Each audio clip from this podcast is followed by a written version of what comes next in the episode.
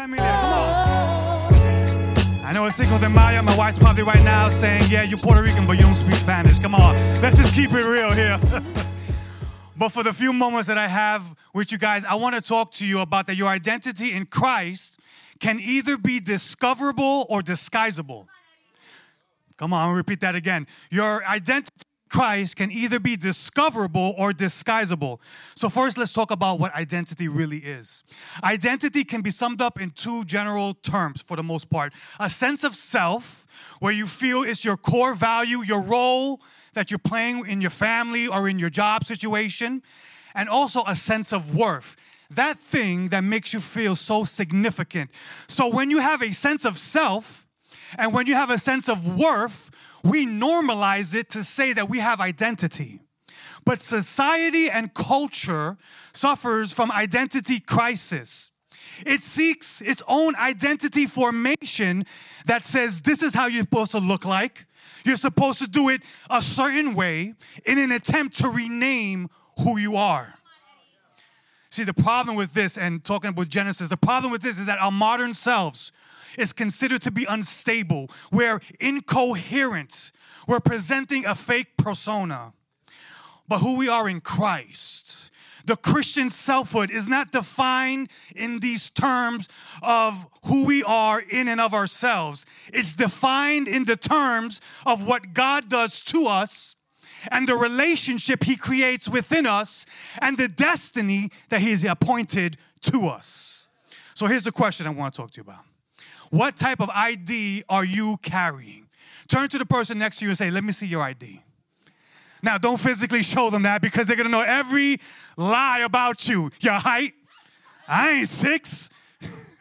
For I, I, was living a lie on my driver's license. I put six foot. I went to the DMV one day. I find out I was 5'11 and three quarters. It was a heartbreak.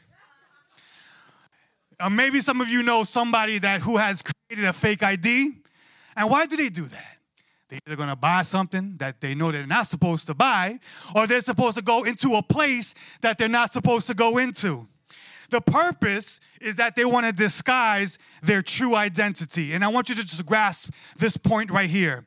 God made us who we are so that we can make known who He is. Our identity is for the sake of making known His identity.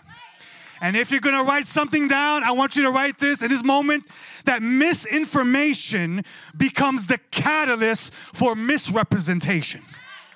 Misinformation becomes the catalyst for misrepresentation. So, how do we discover our true identity in Christ?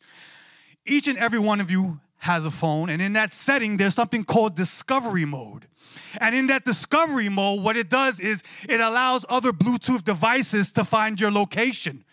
But, church, let me tell you something. In order for your phone to be discovered, you have to turn that mode on. Come on, church. You know where I'm going with this? Have we been turning our true self towards others? Have we been connecting to the source? Second Corinthians 1 21 to 22 says this. And it is God who establishes us. Say, establishes us. With you in Christ and has appointed us. Say, appointed us.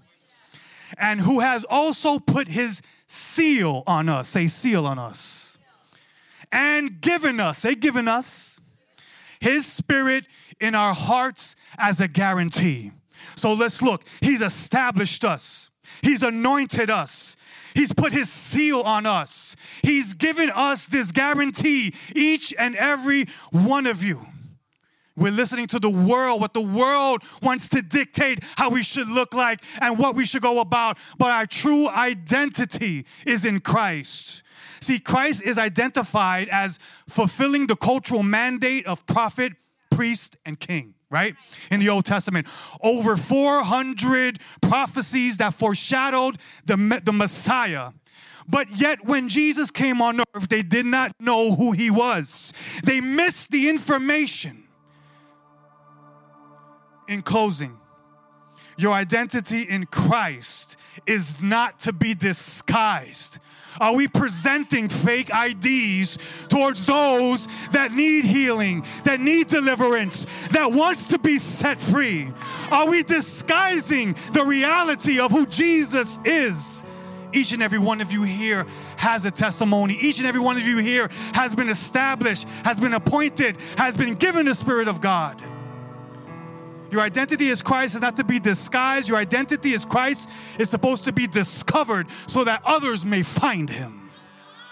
And closing with this scripture Matthew 5 14 to 16 says this. Just listen, listen with your heart. You're here to be a light. Bring out the God colors in the world. God is not a secret to be kept, but we're going public with this. Let's make Christ discoverable so that others may find hope.